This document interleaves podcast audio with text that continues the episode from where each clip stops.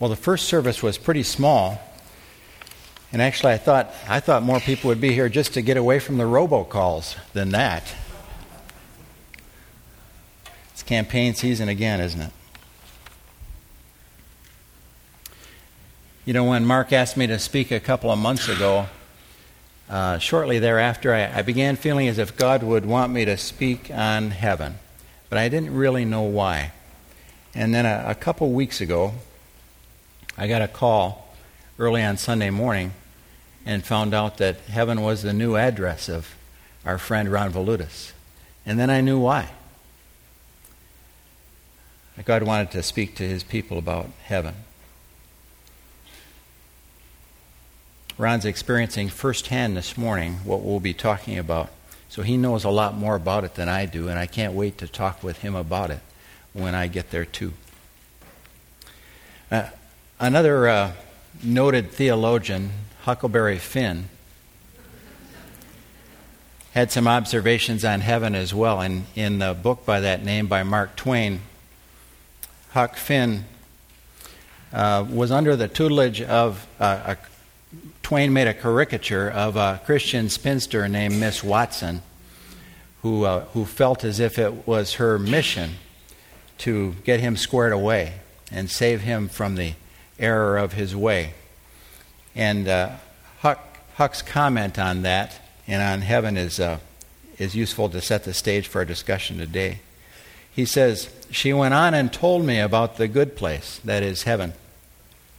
She said all a body would have to do there was go around all day long with a harp and sing forever and ever. So I didn't think much of it. I asked her if she reckoned Tom Sawyer would go there, and she said, not by a considerable sight. I was glad about that because I wanted him and me to be together." Well, some of you uh, may have heard similar comments from friends of yours who, who have said flippantly, well, I'd, I'd rather be in hell. That's where my friends are going to be anyway. And, and I think that betrays uh, um, uh, a fundamental misunderstanding about the realities of heaven and hell and who goes there and uh, and the criteria for for each place. According to the research by the, the Barna Group, uh, a majority of Americans still believe in heaven and hell, but uh, there's a, a wide variety of ideas as to what those places are, who goes there, what a, what occurs there, and many of those ideas Are, are at some variance with what we know from Scripture. Even some Christians, I think, are confused about the realities of, of heaven and, and hell. And it's fair to say, I think, that at the very least, that many of us don't live in the day-to-day anticipation of, of our life in, in heaven, even though I'm convinced that that, that is God's intention for us, uh, because He knows that that will shape the way we live our lives here. There's a true story about a, a little Colombian girl who received a New Testament in her grade school and began reading it. She read that New Testament until uh, one day her father saw her reading it and stopped her and said he didn't want her reading that because it was full of lies and fantasies. But the, the girl kept on reading it, until one day her father came home unexpectedly, saw her reading that New Testament, grabbed it from her, and put it in his pocket. Shortly after that, he went off to work. You see, he was a mining engineer in Colombia. A couple hours later, the sirens went off in town. In that small community, it seems there had been a cave-in at the mine. And, and her father and thirty other men were trapped well below ground. It took rescue workers five days to reach them. And unfortunately, all thirty-one men, including this little girl's father, were dead. Curiously, rescue workers found the father clutching the, the New Testament between his praying hands. When they opened the front cover, they, they read a note that he had left for his daughter. It said, "To my daughter, keep reading this New Testament. It is true and right, and I will see you one day in heaven. Papa.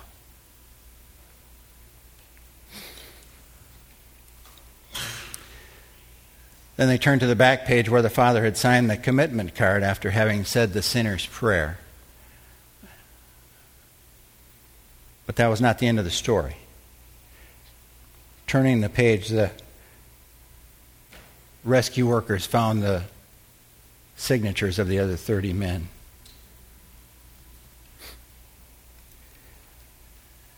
Nothing like imminent death to sharpen your focus on your eternal destiny, is there? And and one of the thoughts that I, I had when I read this story for the first time was just how gracious God is.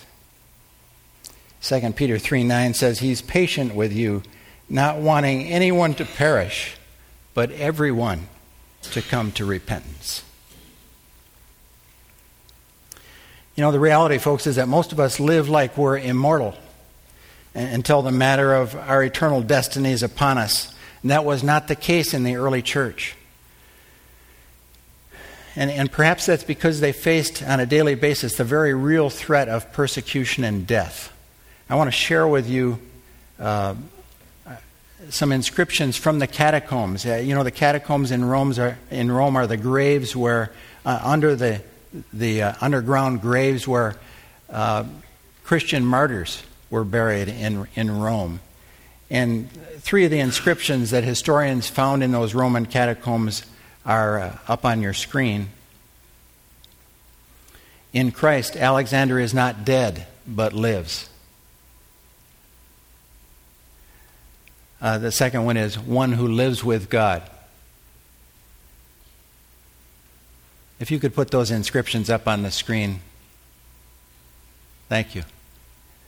He was taken up into his eternal home.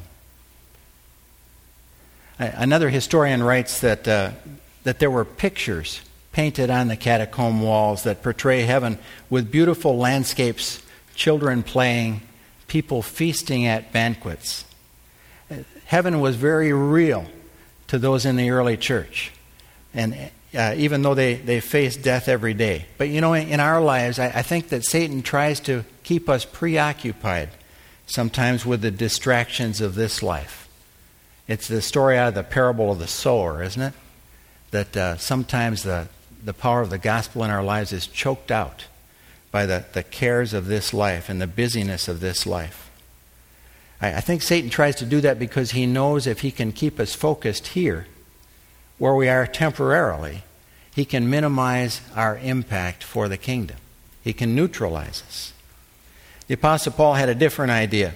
He said in Colossians three, one and two, Since then you have been raised with Christ, set your hearts on things above, where Christ is seated at the right hand of God. Set your minds on things above, not on earthly things. C S Lewis concurs with Paul. He says, you know, the problem is our focus. One, one of the people that I want to meet when I get to heaven and, and talk with, if there's coffee there, we're going to have a cup of coffee, is C S Lewis. What a mind. What a great saint. He says the problem is our focus. He writes, most of us find it very difficult to want heaven at all, except insofar as heaven means meeting again our friends who have died. One reason for this difficulty is that we've not been trained. Our whole education tends to fix our minds on this world. Isn't that the truth? Another reason is that when the real want for heaven is present in us, we don't recognize it. Today I hope to increase the intensity uh, of our focus on, on heaven. Do you, do you suppose that uh, it's God's intention to keep heaven a secret from us? A lot of folks feel that it is, and I think that's incorrect. In fact, uh, First Corinthians two nine is often cited as the reason why God doesn't want us to know anything about heaven. It says, No eye has seen, no ear has heard, no mind has conceived what God has prepared for those who love him. And so we kind of twist that around to say that, well, we aren't really supposed to know about heaven. That's not the whole context of the verse. If you read the whole context, starting with verse eight and ending with verse ten, it, it tells just the opposite story. It says, none of the rulers of this age understood it. It being, if you look back a couple verses, it being God's secret wisdom, it's called. God's secret wisdom. God's secret plan uh, to reconcile us to himself through Christ is what they're talking about. None of the rulers of this age, that is Satan's uh, Satan's uh, uh, underlings that rule the world, and uh, earthly rulers as well, none of them understood it, God's secret wisdom, for if they had, they would not have crucified the Lord of glory. However, as it is written, no eye has seen, no ear has heard, no mind has conceived what God has prepared for them, for those who love him. Now listen to this. But God has revealed it to us by his Spirit. You see, God reveals uh, truth to us about heaven by his Spirit. And one of the ways he, do, he does that is, is through Scripture.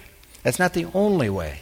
God speaks to us directly as well, and he speaks through us to other other believers as well.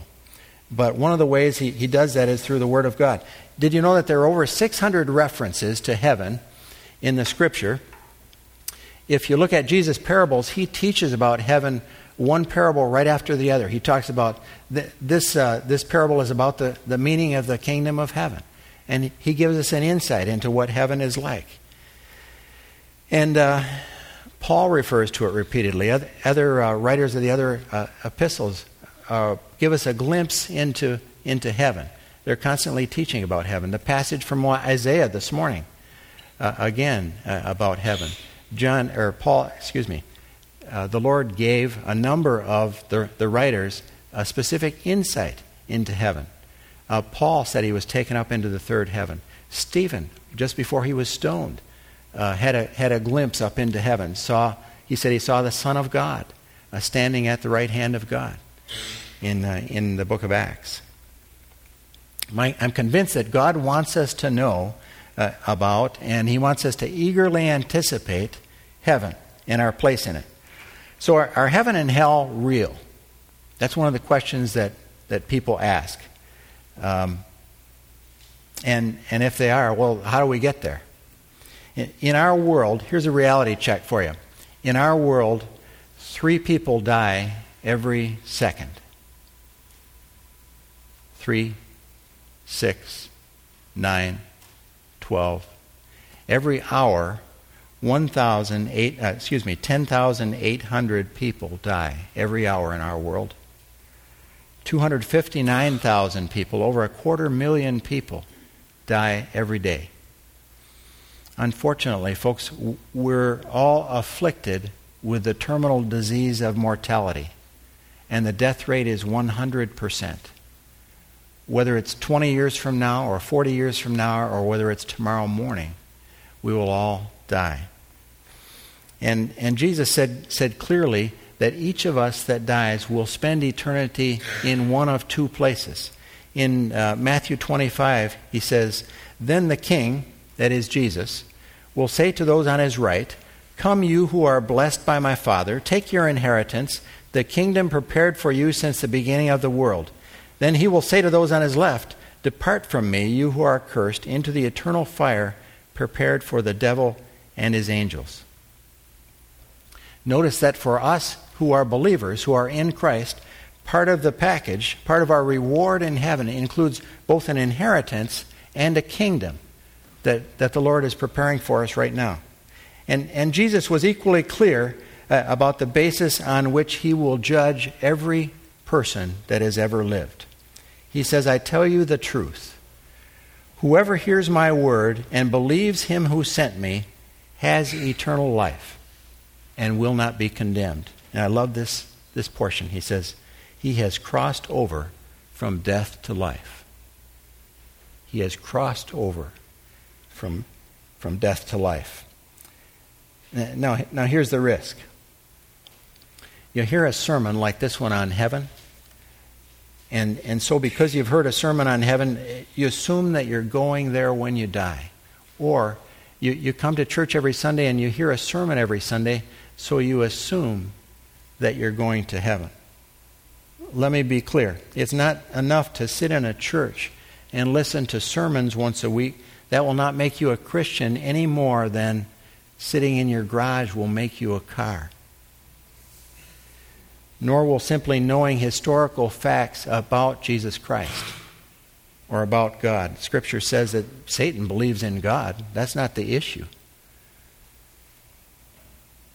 Going to heaven at the end of your life, whether that's two decades from now or whether it's tomorrow morning, requires a transaction between you and, and Jesus Christ, a, a prayer where you acknowledge your sin before God, that you'll never be good enough to get to heaven on your own, where you accept the sacrifice that he made on the cross and his death for you as, as, uh, as our substitute. And making that decision to put your Christ, uh, put your trust in Christ in, in that way is where you cross over from, from death to life, and you can be assured that, that uh, you'll be in heaven.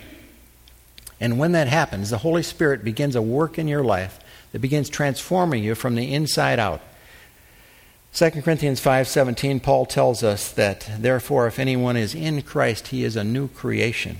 The old has gone, the new has come. So if you're a believer in Christ, there's a lot going on in your life. One of the things that uh, that you can look forward to, in addition to that transformation over time in this life, is heaven in the next life.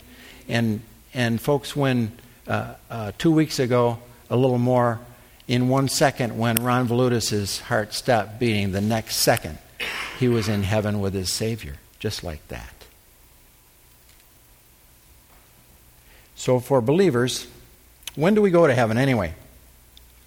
Well, I'd, I'd like to direct your attention to a, a portion of Scripture here in Luke sixteen, verses nineteen through thirty-one. Luke sixteen, nineteen through thirty-one. And if you're going to use one of the Bibles in the pew, that's page sixty-one on the right-hand uh, right-hand side of the, Bi- the uh, Bible in the New Testament. Mine's going to be a little bit different. I'm going to read out of the uh, New International Version, so it's just a little bit different uh, version than what is in the pew, but substantially the, the same. Uh, First Timothy, I'm, I'm sorry, Luke sixteen, verses nineteen through thirty-one, the story of the rich man and, and Lazarus. There was a rich man who was dressed in purple and fine linen and lived in luxury every day. At his gate was laid a beggar named Lazarus, covered with sores and longing to eat what fell from the rich man's table. Even the dogs came and licked his sores. The time came when the beggar died, and the angels carried him to Abraham's side. The rich man also died and was buried. In hell, when he was in torment, he looked up and saw Abraham far away with Lazarus by his side. So he called to him, Father Abraham, have pity on me and send Lazarus to dip the tip of his finger in water and cool my tongue, because I am in agony with this fire. But Abraham replied, Son, remember that in your lifetime you received your good things, while Lazarus received bad things. But now he is comforted here, and you are in agony. And besides all this, between us and you a great chasm has been fixed, so that you who want to go from here, so that those who want to go from here to you cannot, nor can anyone cross over from there to us. He answered, Then I beg you, Father, send Lazarus to my father's house, for I have five brothers. Let him warn them so that they will not also come to this place of torment. Abraham replied, They have Moses and the prophets. L- let them listen to them. No, Father Abraham, he said, but if someone from the dead goes to them, they will repent. He said to them, If they do not listen to the prophets and to if they do not listen to Moses and the prophets, they will not be convinced, even if someone rises from the dead. Now, scholars uh, take two different views of this story. Uh, in some Bibles, it, there's a, a header that says the parable of the rich man and Lazarus. Other scholars contend that it's not a parable, that Jesus intended it as a true story. Whichever it is, uh, Jesus certainly intended to give us a, a window uh, into heaven, a, a window into the realities of heaven and hell, that they are real places. Real people end up there, and and we will wind up in one place or another. Every person that lives and breathes will wind up in, in one place or another. I, I think uh, a couple, well, first of all, in the, in the context of that passage, Jesus was talking uh, right after a confrontation with the Pharisees. The Pharisees were the rich religious leaders of the day, and uh, they equated riches with righteousness. Their logic was that that uh, that uh, God blessed uh, people if they were righteous. And so if they were rich, that must mean that God blessed them, and so they must be righteous. And so they equated riches with righteousness in a way that uh, that didn't ring true with, with Jesus, obviously. And they neglected their responsibilities to the poor. So uh, God didn't, Jesus was trying to, one of the points that Jesus was trying to make was that God didn't give you those riches to consume uh, on yourself. You had Lazarus outside your gate and you did nothing for him. Uh, a couple of the other things that we can learn from, from this passage, I think, are Uh, first of all, that uh, that the rich man and Lazarus went immediately to heaven. Uh, there, there was uh, to heaven and, and to hell. That there was no waiting period. There's no waiting in in uh, line three. And and side a side note here, Abraham's bosom that's referred to, or Abraham's side that's referred to in this passage, that would have been the place that uh, in that uh, religious tra- in the Jewish re- religious tradition, those who died. Uh, In a right relationship with God, those godly people who died uh, went to Abraham's bosom. That that's where um, uh, those who uh, were believers in God and followed God and were godly people uh, were thought to go. And uh, and hell, of course, was where those who whose heart was not right with God went. But after uh, Jesus died, there was a, a transition. After Jesus died, uh, you notice that uh, the thief on the cross, he said, "Today you'll be with me in paradise." Uh, that thief did not go to Abraham's bosom, and the dead that died in Christ after his death went to be with Christ in paradise or, or in heaven. So uh, two weeks ago, uh, when Ron Valutis' heart stopped uh, in one second, uh, the next second he was with Jesus in, in heaven. Notice also that the rich man and Lazarus in this story were both fully conscious, and they remembered each other. They recognized each other. Uh, no extended time in uh, some kind of cosmic holding pattern. Uh, they recognized each other, and in, in the for the purposes of this story, uh, they could speak to each other. Now, we don't know, and I don't think we should speculate from this story uh, that... Uh, everyone in heaven can see everything that's happening on earth, and that people between heaven and hell could communicate. I don't. I don't know that that's the point of Jesus' story. I, I think that uh, we we can learn from this that that uh, that people recognize each other in, in one place uh, or the other. They cause a, a lot of an, a number of scholars to conclude that that we'll be given enhanced capabilities in heaven that uh, will allow us not only to recognize each other, but recognize others uh, in heaven that we don't have never met. You notice that the rich man in, in this story recognized Abraham even though he never met him. And in uh, in the passage uh, with regard to the transfiguration in Luke nine, uh, remember when Abraham and Elijah joined Christ on the on the mountain, uh, they were all radiant in light. Peter, James, and John were there. Uh, Peter recognized Abraham and Elijah even though he never met them. And some conclude from that that we will have those kinds of capabilities in in heaven, that we will recognize uh, C S Lewis even though I've never met the man, that we'll be able to recognize uh, Abraham and converse with him and, and other heroes of the faith that we've always wanted to talk with. Finally, uh, from this passage, note that there are no second chances. That we make decisions in this life that affect our eternal destiny. And everybody needs to be crystal clear about that. Heaven and, and hell are, are forever.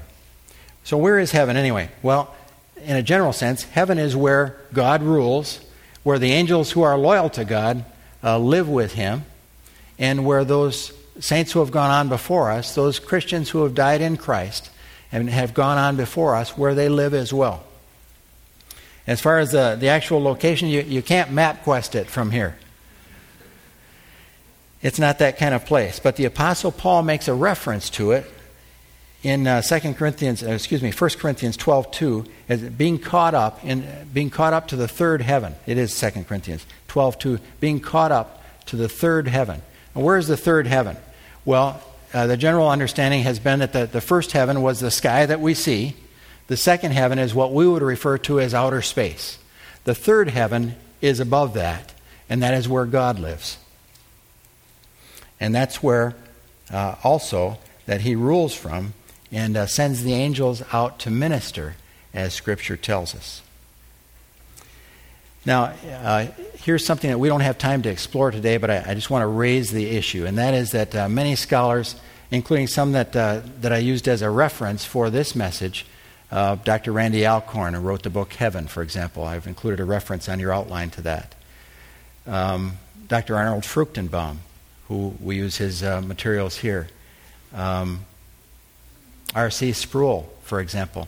Uh, that caliber of uh, theologians Uh, believe that uh, God, yeah, that uh, that the heaven we go to now is where God is. Where God is is heaven by definition, but that uh, God's ultimate plan, and Mark will teach more about this in Revelation as we go forward, is that heaven will be restored on earth, and God will come to live on earth in a, in a res- on a restored earth that is a renovated earth. It says in Peter that that uh, there will be tremendous destruction on earth, and that it will be laid bare.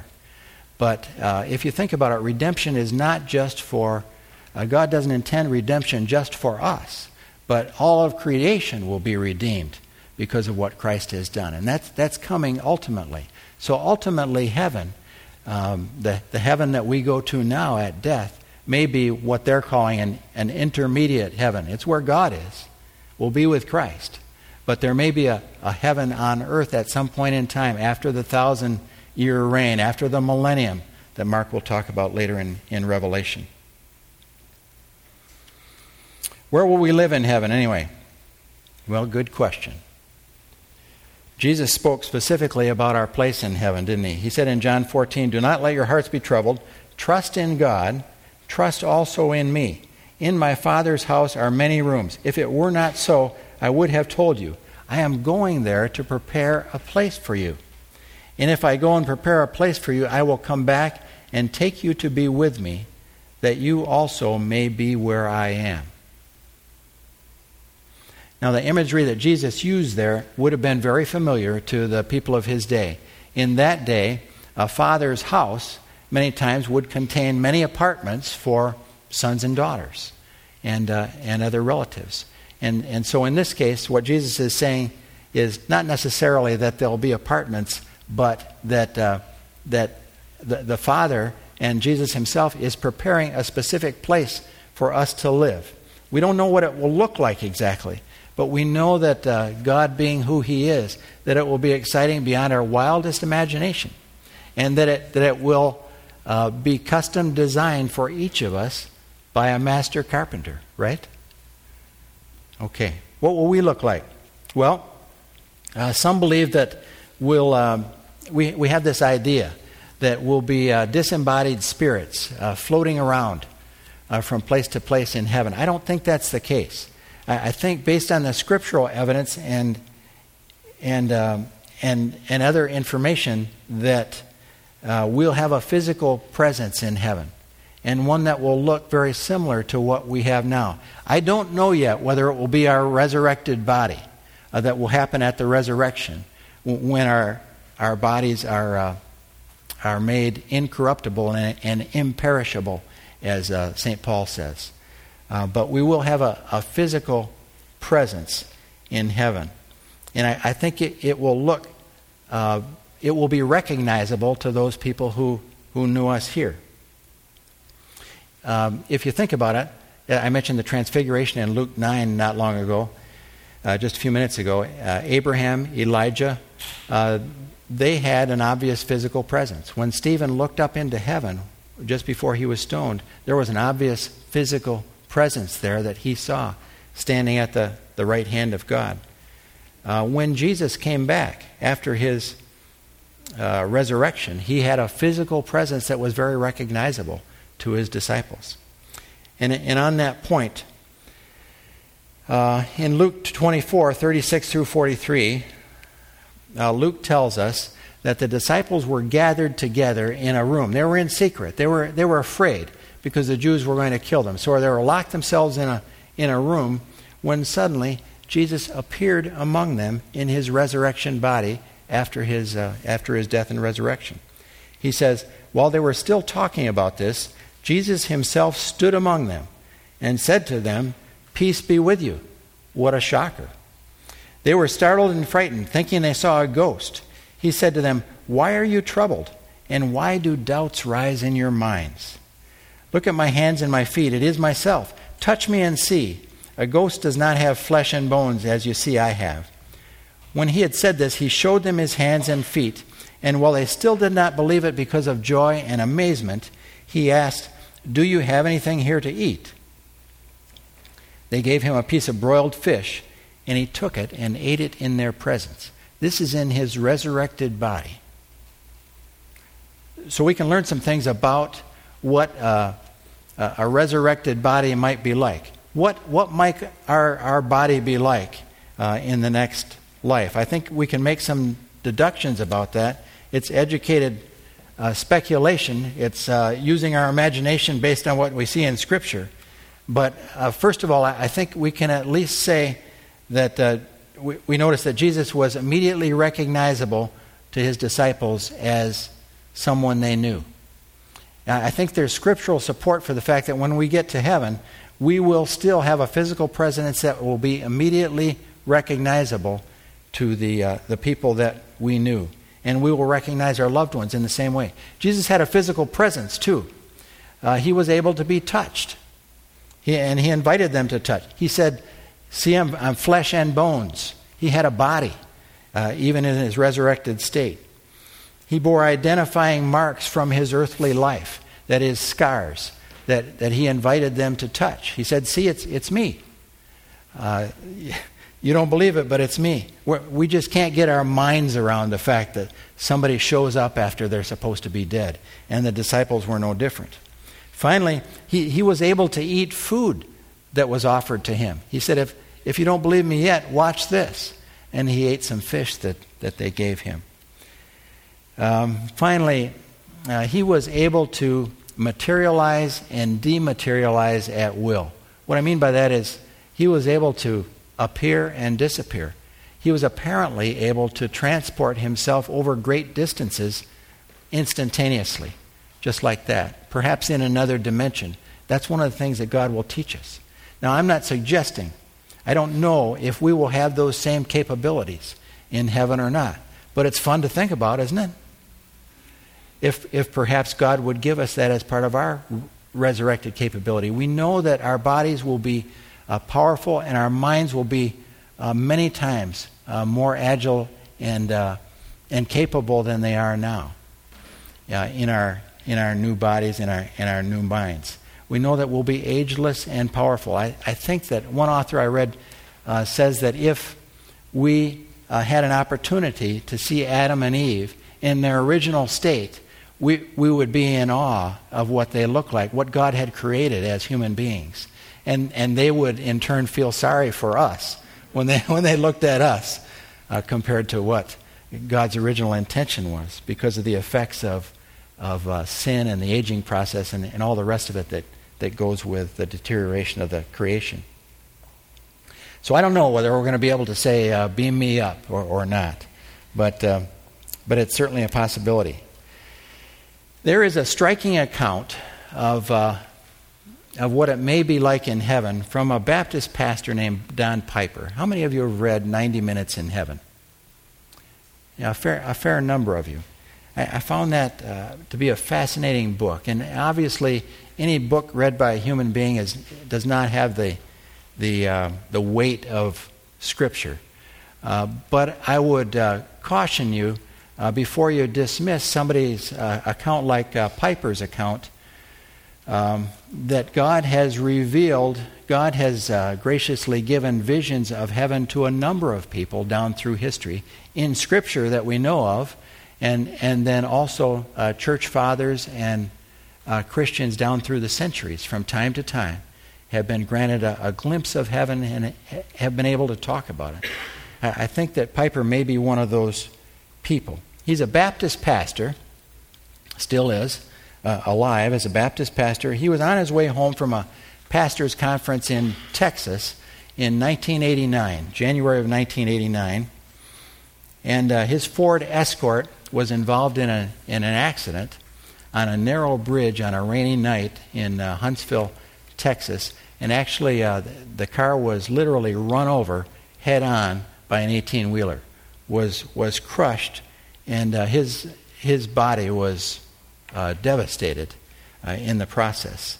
He was uh, pronounced dead at the scene by E M Ts, and uh, in fact, the scene was so grisly, uh, one arm was almost severed, one leg was almost severed, and, and so on.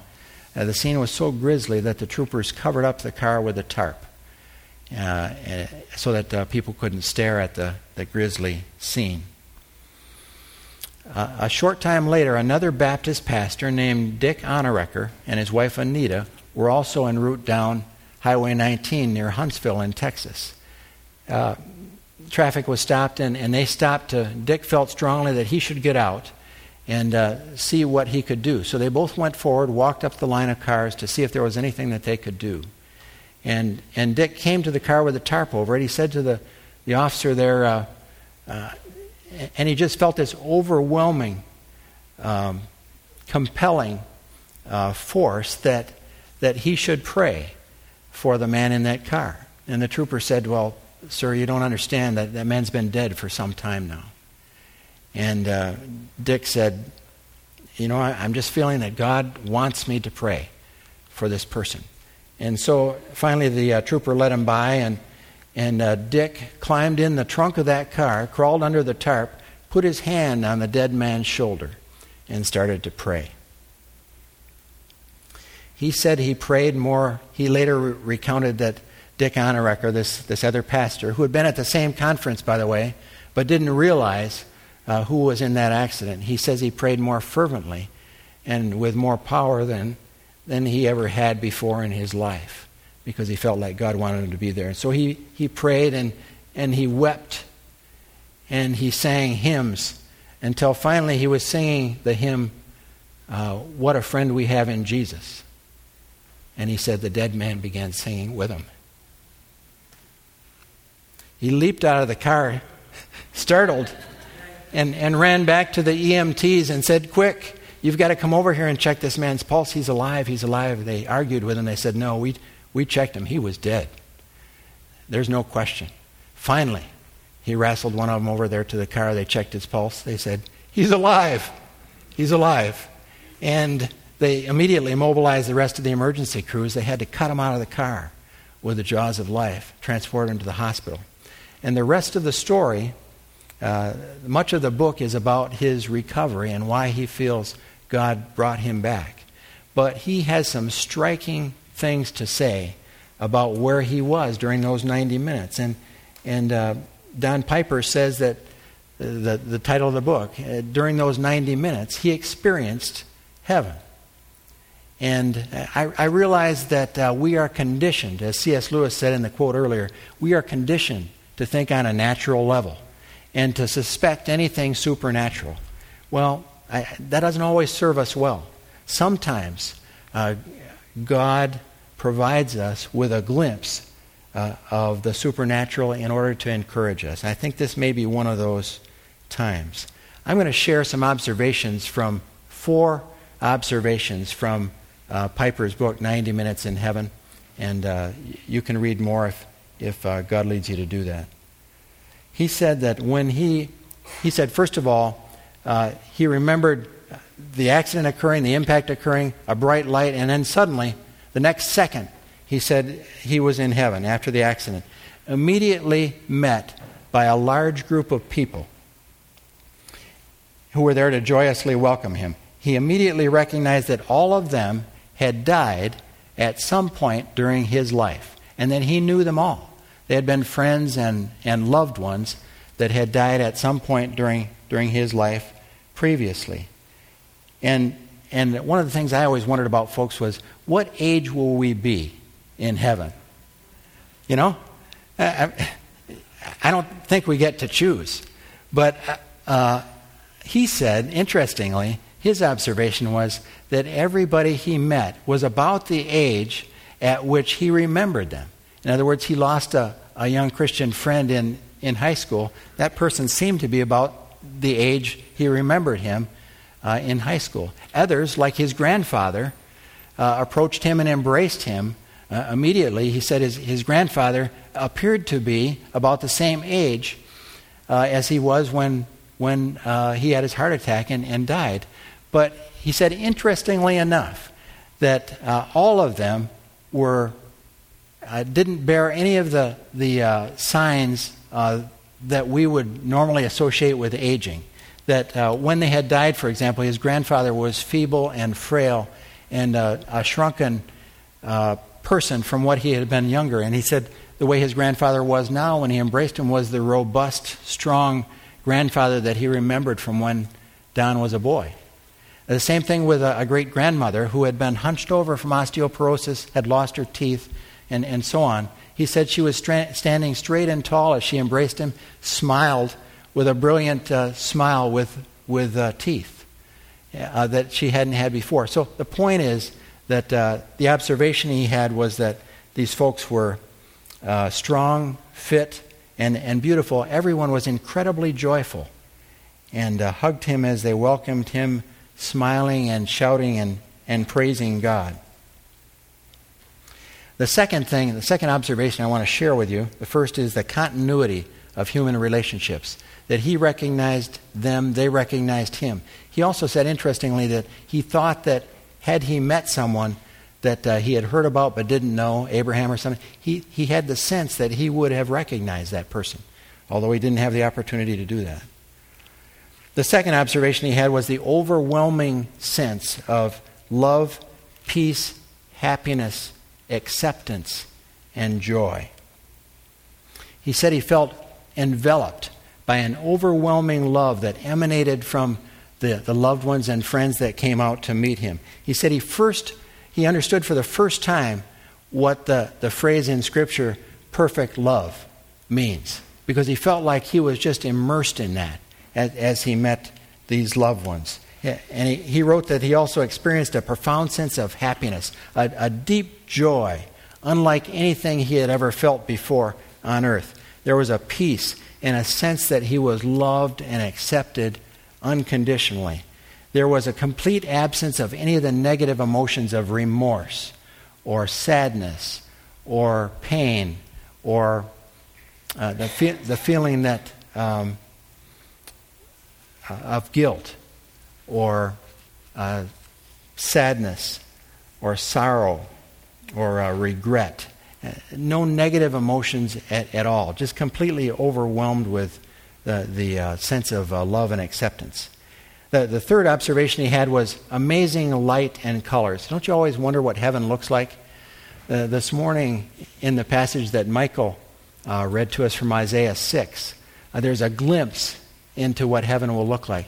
If you if you go home uh, for your homework this afternoon, if you read Revelation twenty-one and twenty-two, there's a glimpse into what heaven looks like, and, and you'll see some of the same things I'm explaining to you here.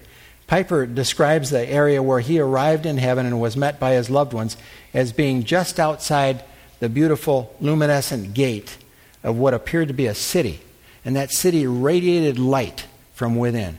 He, he he said as as they moved, as the group moved closer to that gate, that he thought light couldn't get any brighter, but it just kept getting brighter and brighter, and that light was radiating from within. He he said he had a sense that that light came from God himself who was in that city, but uh, he, he couldn't uh, couldn't see that far. He, he said that uh, he saw colors and hues that were indescribable, colors he had never seen before that were so vivid, And, and hues that were so amazing that uh, he found it difficult to put those into words. And then the last observation was the indescribable beauty of the music. He, he said that he heard hundreds of worship songs uh, being sung all at once uh, together, and that uh, some of them he knew from this life. Curiously, he said there weren't any songs of sadness or, or any negative songs. The old rugged cross, for example, there there was no song about, even about Christ's death. Everything was uh, looking forward and worshiping God. Some he knew, some songs he didn't know, all sung at the same time uh, hundreds of songs together, and yet he was able to distinguish the words in each one and able to distinguish the melody of each one, and they blended together in a perfect harmony. That would only be possible in heaven. So that's just a, a brief account. If uh, if you want to read the the rest of of his observations, I'd encourage you to, to pick up that book. What I felt in my spirit after I read that was it just affirmed uh, what the Holy Spirit had had uh, communicated to my spirit from Scripture uh, about what what heaven might be like. And I think that's why Piper thinks that he came back. Now, uh, I should say, I should not leave you hanging. He, he said that ju- just as he approached that gate and, and appeared to, it appeared as if they were going to go through that gate, that uh, suddenly he was back, and uh, he was on a on a gurney, and they were treating him and so on. And he thinks, and he's convinced that Dick Onorecker's prayer uh, brought him back. Here's an interesting sidelight I, I didn't share with the the first uh, service this morning, but he he said uh, during that time he was in the car. He he uh, vividly remembers Dick Onorecker uh, holding his hand uh, to, to comfort and encourage him. And he mentioned that during one of the times he spoke about it at Dick's church uh, after Dick had, had died himself and, and gone on to heaven. Dick's wife uh, corrected him afterwards and said, uh, Don, you couldn't, Don could, or uh, Dick couldn't have held your hand. That wasn't possible because of the way your limbs were arranged in the car. He was reaching in from the back. He put his hand on your shoulder, but he couldn't. He could never have held your. He could never have held your hand. And uh, and Don said, "Well, who was it then?" And and Anita said, "I think you know." That God was there holding his hand through that to comfort and, and encourage him. So what will we do in heaven?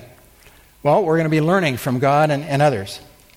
A passage in Ephesians two, six, and seven, Paul says, "And God raised us up with Christ and seated us with him in the heavenly realms in Christ Jesus, in order that in the coming ages he might show the incomparable riches of his grace expressed in his kindness to us in Christ Jesus."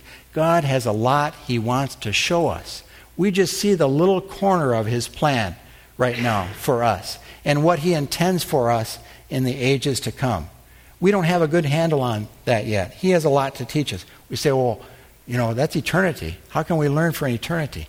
I'll tell you what, we've got an infinite God. It's going to take him an, it's going to take us an infinite amount of time to, to really uh, get to know him. I, I think that uh, God's going to give us an increased capability for learning and a heightened excitement. I, I think it's going to be an exciting process of discovery. You see, some folks think, mistakenly I believe, that we're going to be omniscient. That is, we're going to be all-knowing in heaven. I don't think that's the case. I think I think Scripture is clear that we're going to be learning in heaven. And we're going to know a great deal more than we know right now, certainly. And, and we're going to see everything, all of creation and God's plan from his eternal perspective. So we'll know a lot more, but we won't know everything. But we will be learning from God. We'll be learning from the Savior himself. And we'll be learning from each other while we're up there. Those of us who have those who have gone on before us. In addition to learning, I, th- I think we're going to be exercising responsibilities in heaven. I think that we will have work to do. Not work like you and I sometimes drag ourselves into the office for every day, but work that we will be excited about, work that fits us, uh, uh, eternal responsibilities that God gives us that uh we will work at and be able to accomplish because we have so much more capability that, that we than we do now. And and Jesus alluded to that actually in the in the parable of the talents. He said in uh, Matthew twenty-five, twenty-one, uh, you remember the parable of the talents? The uh, master uh, comes to three of his servants and, and says, "I'm going away for a while. I'm going to give you I'm going to give you five talents, you two talents, you one talent. I want you to work hard, invest those talents." A talent was uh, a measure of money in those days. Invest those talents, and when I return, uh, you'll give me an account of how you've done. So he, he, when he returns from his journey and comes back to them, one one invested and, and uh, earned five more talents. So that, that person had, had ten. Uh, the other invested the two and had two more. Uh, the third one, I didn't do anything. Buried the talent in a hole and was able to hand it back to the master. He wasn't pleased about that. But what he said in Matthew twenty-five twenty-one to his uh, the servants who were successful and who worked hard and returned and gave him a return on his investment was this. The master replied, "Well done, good and faithful servant. You've been faithful with a few things. I will put you in charge of many things. Come and share your master's happiness." The message to us is that he held his servants, that Jesus intends to hold his servants accountable for what God has given us to invest. God has given us all something in terms of uh, capabilities and resources and a calling uh, that he's given us to carry out. And he's going to ask us to be faithful about that. We're not just supposed to be waiting idly for the bus to heaven to show up. We're supposed to be actively engaged in bringing in the kingdom in the role that God has called us to do. And and so uh, the message is how we live now matters to God. Finishing well matters to God. There, coasting should not be in our, our vocabulary as believers. The third thing we're going to be doing is, is ruling with Christ. You say, well, I never really thought of myself as management material. Well, God will give you the capabilities you need to do what you're supposed to do. In First Corinthians six, two and three, uh, Paul comments on this. What he's doing is taking the Corinthians to task. He says that, uh, um, you know, you've got disputes between yourselves that you're not resolving. You're going to rule angels. You're going to judge the world. Why are you having trouble with this? Get used to it. He says in uh, First Corinthians six, two and three, "Do you not know that the saints will judge the world? And if you are to judge the world, are you not competent to judge trivial cases? Do you not know that we will judge angels? How much more the things of this life?" So you see, some of us will be in positions of responsibility and in positions of ruling and directing, and perhaps um, God will give us uh, jobs to do that will involve, in, in another uh, gospel, the uh, master came back and he gave them, they were uh, they were competent and had done well in overseeing five cities. He gave them five more. Maybe you and I will be overseeing cities or other solar systems. Who knows? But God will have responsibility for us that, that will suit us. And the point, folks, is that the responsibilities and the rewards that we have in heaven are, are linked to how well we have uh, we have carried out our calling that God has for us here. In uh, in Jude two, there is another passage, Jude one, fourteen, fifteen, where Jude says, "See, the Lord is coming with thousands upon thousands of his holy ones, to judge everyone and to convict all the ungodly of all the ungodly acts they've done." Who do you think those holy ones are? That's that's that's you and me. We're going to build and renew relationships. Uh, one of the things that we look for forward to most, isn't it, is uh, renewing relationships with folks we've lost uh, that have gone on before us. And that was true in the in the eighth century as well. In in seven ten A D. There was a quote from a, a um, someone, a church leader named the Venerable Bade. He says, a, a great multitude of dear ones there, that is in heaven, is expecting us, a vast and mighty crowd of parents, brothers, and children, secure now of their own safety, anxious yet for our salvation, long that we may come to their right and embrace them, to that joy which will be common to us and to them, to that pleasure expected by our fellow servants as well as ourselves, to that full and perpetual felicity. I had to look that up. It means great happiness and bliss. If it be a pleasure to go to them, to go them, let us eagerly and covet, covetously hasten on our way, that we may soon be with them and soon be with Christ. We, we have a lot of catching up to do there, folks, not only with loved ones who have gone on before, but also with David and uh, Abraham and Mary and Martha and Paul the Apostle and Priscilla and Aquila and Luther and Calvin and uh, Ron Valutis and others that we love and, and we miss. And most importantly, with our Lord and Savior. To sit down with the Savior and have him explain to us God's eternal plan. Have him tell us how much he loves us. Uh, what, what a moment that will be. I also think we're going to be feasting and enjoying ourselves in heaven.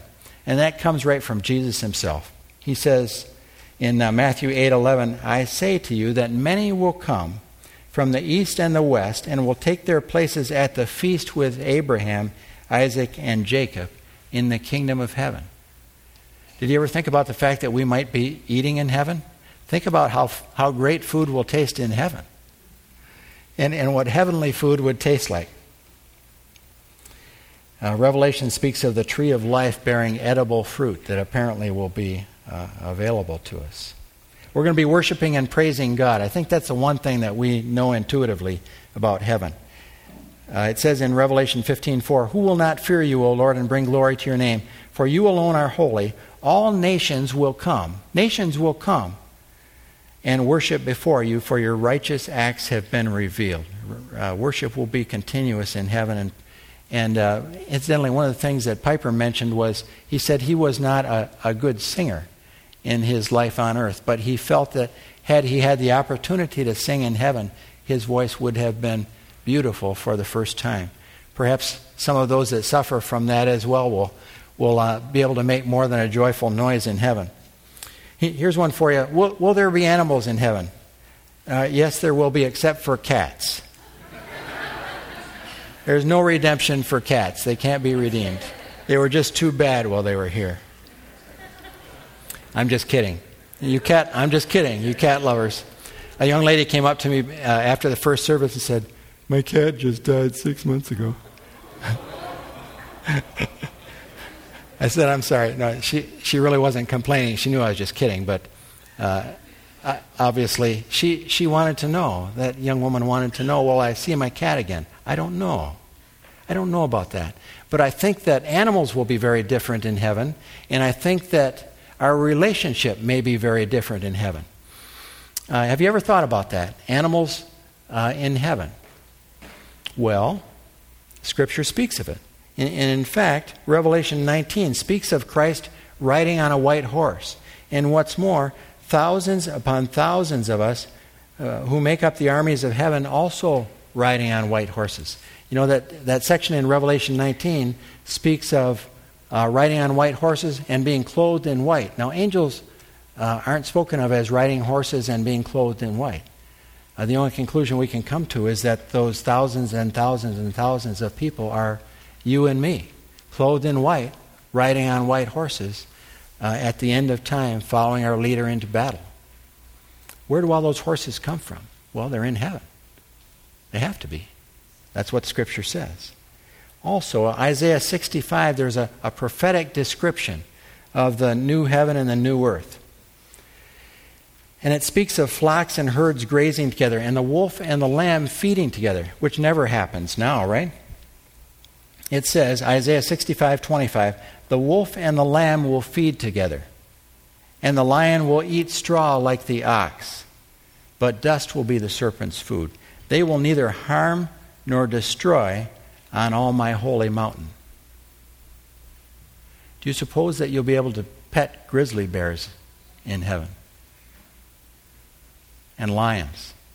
It says, another passage in... Uh, says that uh, the children, uh, the child will be able, be able to reach into the hole of the viper without being harmed. It sounds as if, and did you notice the passage here about, the section here about the lion eating straw? Have you ever thought about the fact that if there's no death in heaven, then animals can't really be predators, can they? They can't kill each other for food like they do now. Do you suppose that in the Garden of Eden that all the animals, lions and wolves included, were vegetarians? I don't know. But it, it uh, it's an interesting question, isn't it?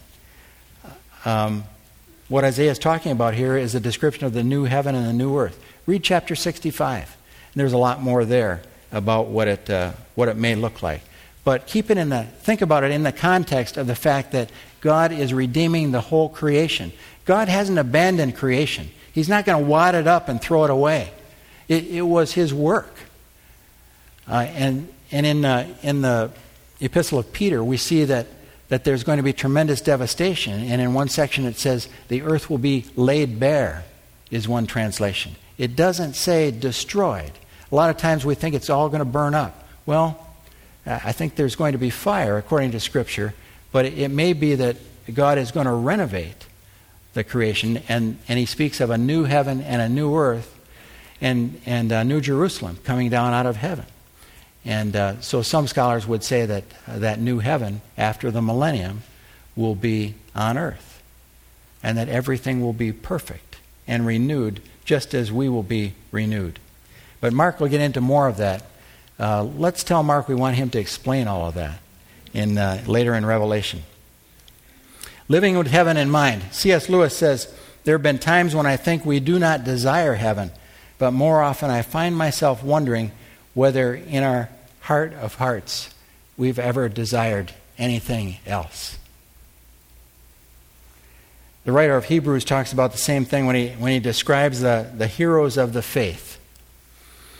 And and this is part of seeing with eyes of faith, folks. In, in Hebrews eleven, thirteen through sixteen, he says, all these people, that is, those who were trusting God, were still living by faith when they died. They did not receive the things promised. They only saw them and welcomed them from a distance. And they admitted that they were aliens. Another translation uses the word pilgrims. They admitted that they were pilgrims and strangers on earth. People who say such things show that they are looking for another, they are looking for a country of their own. If they've been thinking of the country they'd left, they would have had opportunity to return. Instead, they were longing for a better country, a heavenly one. Therefore, God is not ashamed to be called their God. He's prepared a, a city for them. Question for you, folks. Do you desire heaven over anything the world has to offer? Do you think about this uh, world as one you're just passing through? Are you uh, do you think of yourself as an alien and a pilgrim and a stranger? Or are you holding to it so tightly that God's going to have to pry your fingers loose in order to give you something better in heaven? God wants us to focus and, and eagerly anticipate heaven. But I think sometimes the intensity of our desire for heaven is inversely proportional to the level of our comfort. In other words, the more distractions and toys and preoccupations we have in this world, the harder it is for us to focus on the next life, because we want to cling to what we know. That's not so true of our friends in uh, Zambia. From some of the reports I get, uh, some of the Christian brothers and sisters there that uh, that our team has just ministered to, uh, they're, uh, some of them are, are in abject poverty. They have nothing, but their desire for heaven is intense. Their worship is joyful, and their love for the Lord is strong. Let's pray that uh, that God will give us that focus on heaven, that he'll give us a glimpse of what he has planned for us, and that uh, we'll live our lives in such a way that uh, that we're looking forward to to everything that he has for us. Let's pray, shall we? Father, we thank you for uh, a glimpse into heaven. We thank you for what you've prepared for us. We don't always understand why, Lord, your great grace and your great faithfulness, uh, why you love us so much more than we can comprehend. We don't get that all the time, Lord, but we thank you for it. And and we ask that you, you work in our lives, in our hearts by your Holy Spirit. Allow us to see with the eyes of faith, and allow us to see ourselves as pilgrims and strangers here, and, and uh, that heaven is our real home. Uh, impress that on our hearts this week, we pray. In Jesus' name, amen.